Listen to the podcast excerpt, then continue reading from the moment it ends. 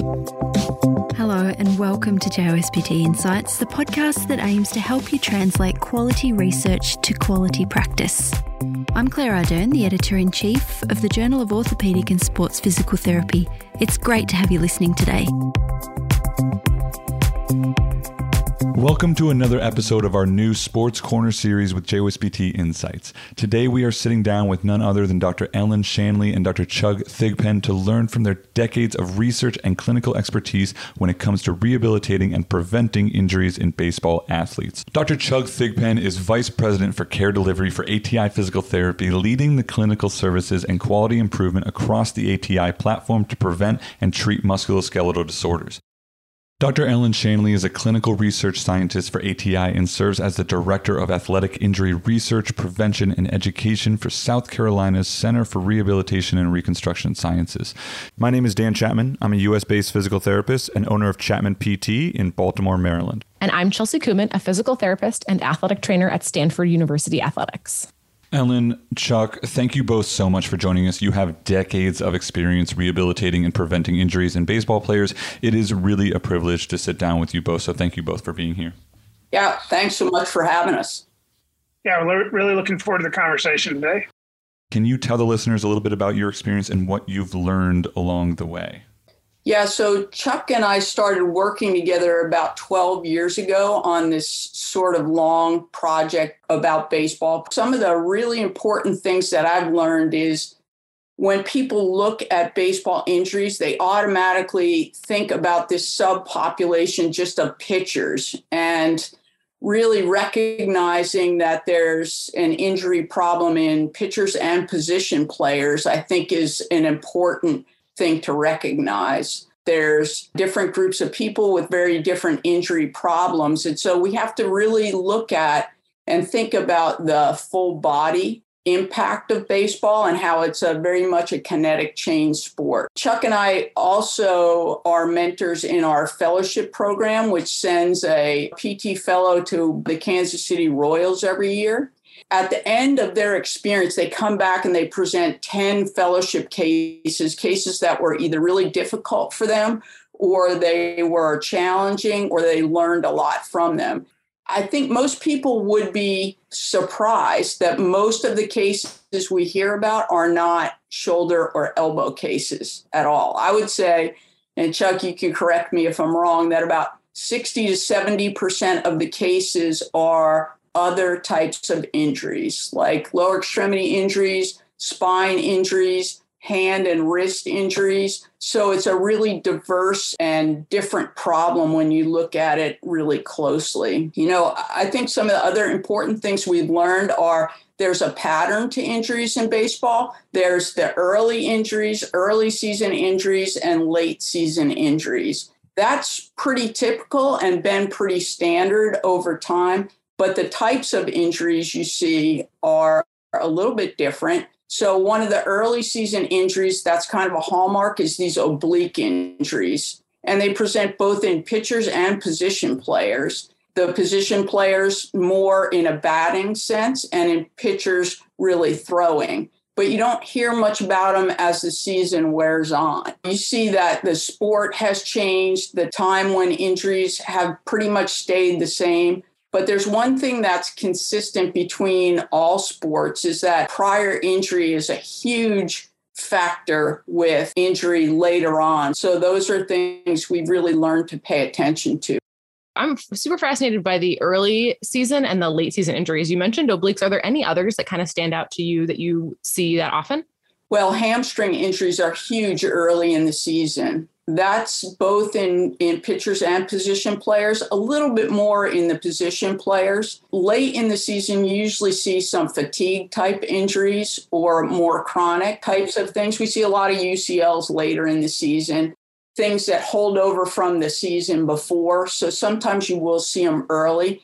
But, you know, there's this remarkable change in a person's impairment, even from beginning of spring training to the end of extended spring, which brings you to about June 1st. One of the things that I think just really jumps out that I started in the biomechanics lab, mostly ACL stuff, right? You know, really focused around uh, ACL injury and focused. And I think what I learned is it's a different injury, right? Baseball injuries are different. And I, started out studying the scapula, super focused. And I think we lose a little bit that hamstring injuries are actually the most common injury, right? It's almost in every sport, right? And it's sort of interesting. We forget that, oh, wait, you got to have your legs to run around the, the baseball field.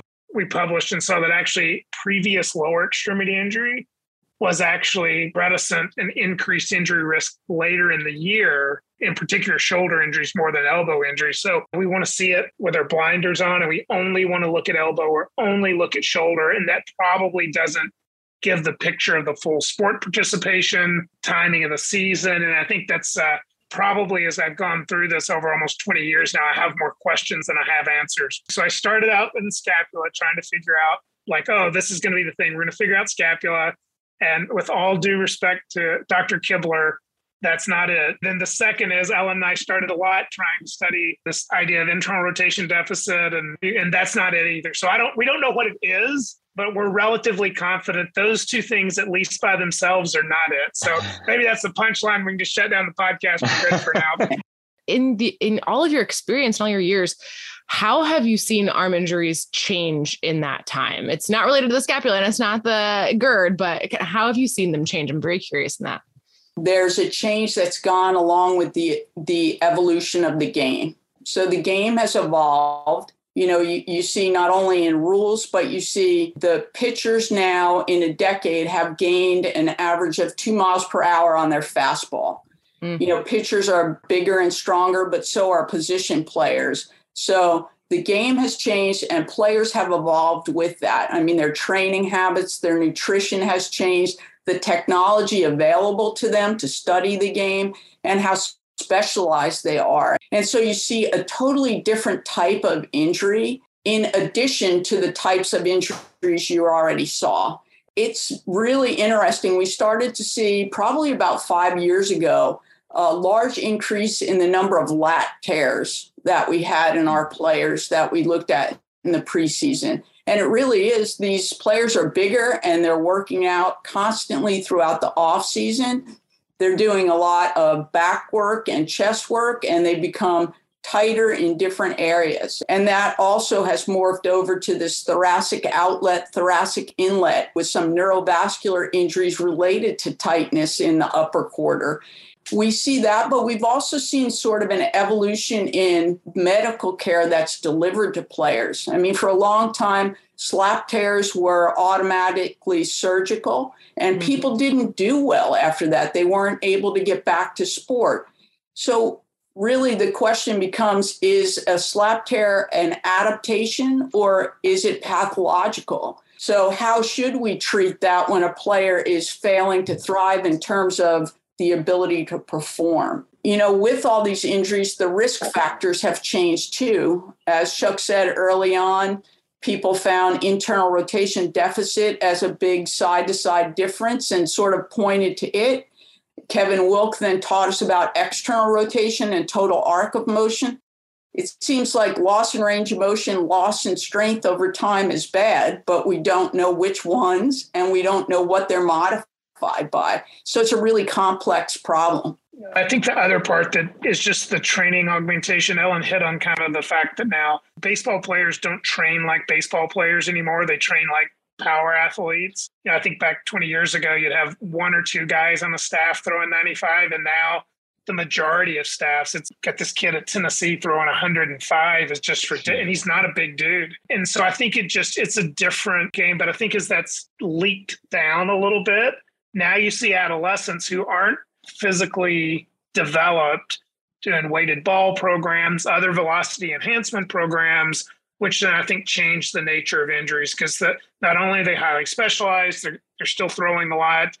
Now they're changing at a much more rapid pace with these different programs because whatever professional athlete increased his velo and made it and had a name around it that's the other side of it that's really i think complicated what we see now and as we're trying to understand how to keep these athletes healthy. And so going off of that training has evolved a lot over the years. We've also seen a bigger emphasis on how to take care of pitchers throughout their lifespan. So particularly young pitchers for instance we've seen that little even little league pitch counts have come into fashion. And so what are the biggest differences that we see in pitchers as they mature and how important is the age of the pitcher to, to really take into consideration? When you go through PT school or learning how to take care of patients, it's like the first thing you ask, right? Like usually name, age. And for some reason, for a long time in baseball, that wasn't a key consideration. It wasn't at the top of the list, but I would actually suggest understanding the age and what size field you're playing on probably should be the first one or two questions and understanding where you're at. And so I think what we've seen is in working with our little league athletes, they're not skeletal mature, you know, call it 12 and under, are really different in what they look like. Those athletes do not tend to have range of motion problems unless they're hurt. If they're hurt, maybe they got some pain and adaptation around that. But really it's a strength and maturity deficit. So I think it's it's just a different athlete, right? You're trying to teach that athlete some coordination and really the ability to withstand throwing and probably is more of a basic strengthening opportunity.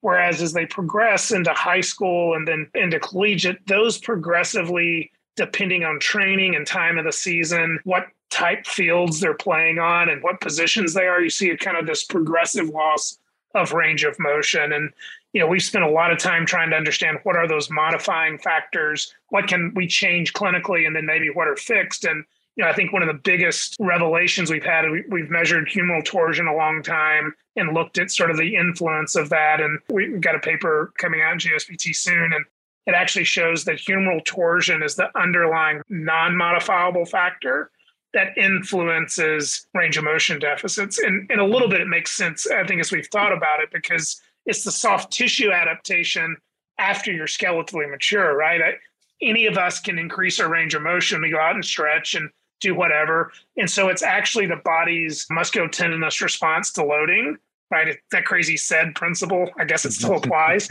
um, is right. You go do things and the body responds. So it makes sense over time. And then what you see is there are some chronic effects. There's an additive effect over time as we come along, that has an uh, adaptive effect. And so in the mature throwers, they don't tend to be as responsive. And what's really interesting is torsion almost tells us which players can stretch and not stretch. So I think it becomes really interesting then to think of it not only in terms of injury history and some of these others, but how we think about those different age groups.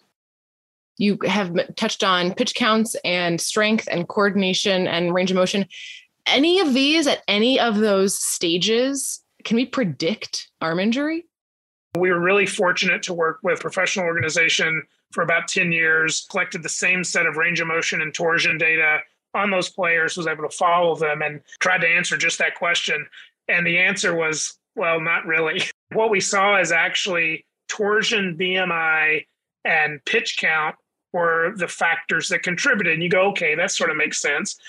But what's maybe confusing or challenging to us is only BMI was linear. That was for every single increase in BMI, there was an increase in arm risk injuries. When you go, okay, that makes sense. Bigger guys throw harder. Like I can kind of get my head around why that might be true. What becomes difficult is for torsion and pitch count, it was a nonlinear relationship. So if you were sort of this sweet spot, if you were average, you had about seven degrees side to side difference in torsion it seemed to be relative protective. You didn't get shoulder or elbow injury. But if you were on the extremes, if you did not have that adaptive torsion quite as much as the other baseball players, you tended to have shoulder injuries. And then if you tended to maybe over adapt, you tended to have elbow injuries.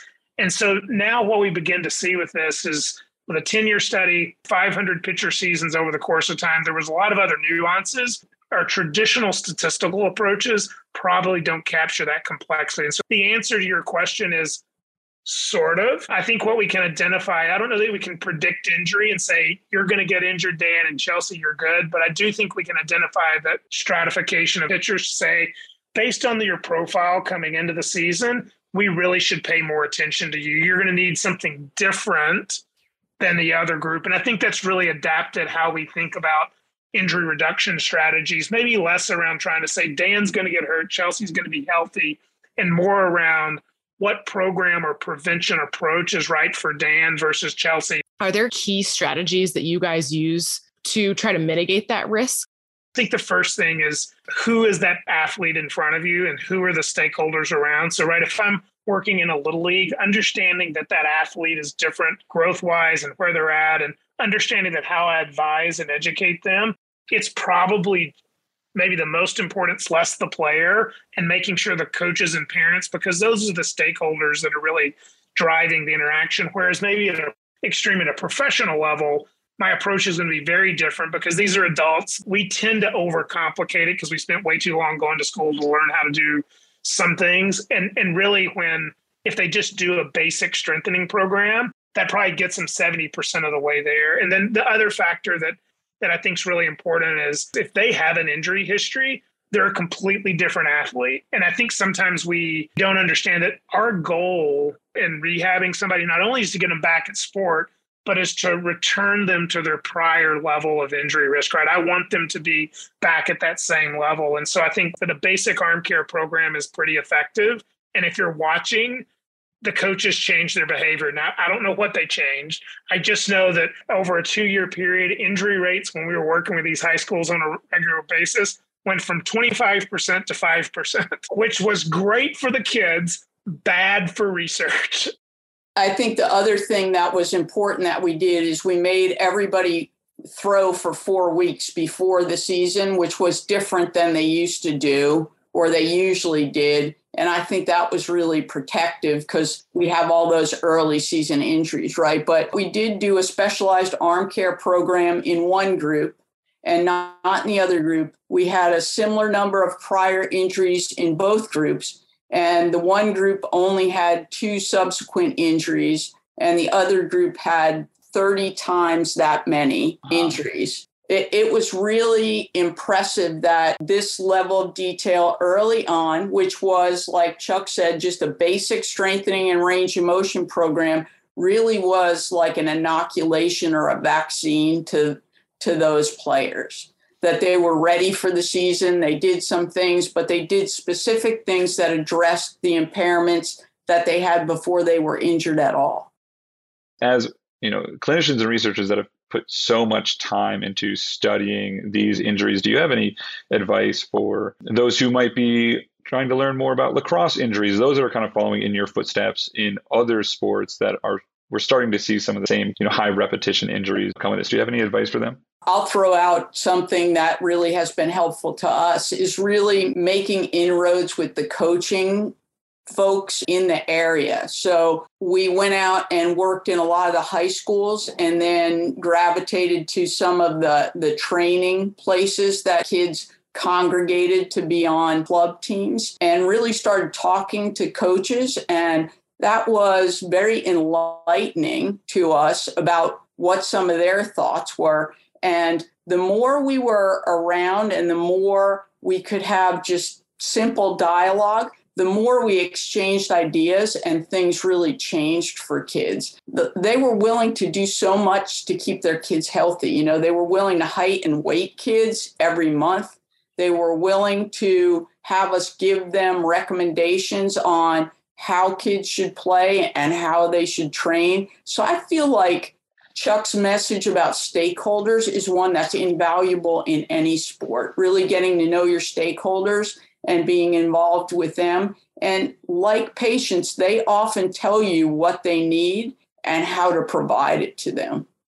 Probably because of our training, we're still in a relatively medical model. And so I, I think about the PARS, right?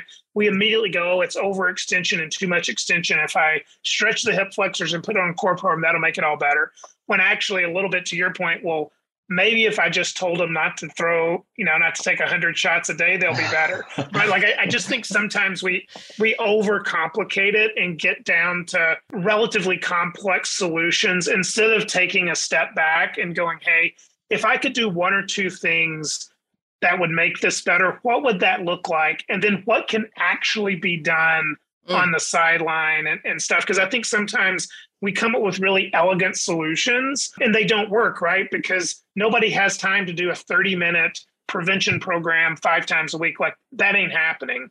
And so I think starting looking for what what would be the one or two things we could do to influence this. So I think looking for relatively simple solutions to implement that people will use. And it's actually if you know if we pay attention to our epidemiology, that's actually how epidemiology studies and tries to understand what's clinically effective because they focus less on the effectiveness. Can I change range of motion? Can I get you stronger? And more on the efficacy side. So this was this was encouraging because of all of your expertise and knowledge, it really your the biggest takeaway is keep it simple. Like know how old your person is, how much load they're getting, and then make sure they have strength and range of motion and that they're not getting too much load too fast or too much load over a period of time. I think for sure. And I, look, I, I, think if if you've heard me speak or he- heard me talk, I talk about blocking and tackling. And Ellen and I have worked together a long time and kind of got to a spot in our careers. We didn't get many new easy patients. It was always the people that weren't getting better or working with our residents and fellows. And I think the thing that always comes out, it's rarely the complicated thing. It's usually the very simple blocking and tackling that get people better. And I think to your point, there's probably some really basic things if we consistently did would help our athletes stay healthier and help us be better in the clinic. This was fantastic. You guys have taught us so much in such a short period of time. Thank you so much for sharing your expertise. We are really, really appreciative for you being on JOSPT Insights with us. Well, thanks for inviting us. It was fun. Ton of fun. Thanks so much. We want to thank both for sitting down with us on the show. And as always, we want to thank you for listening to JOSPT Insights. Thanks for listening to this episode of JOSPT Insights. For more discussion of the issues in musculoskeletal rehabilitation that are relevant to your practice, subscribe to JOSPT Insights on Apple Podcasts, Spotify, TuneIn, Stitcher, Google, or your favourite podcast app. If you like JOSPT Insights, help others find us. Tell your friends and colleagues and rate and review us. To keep up to date with all the latest JOSPT content, be sure to follow us on Twitter, we're at JOSPT, and Facebook, we're JOSPT Official. Talk with you next time.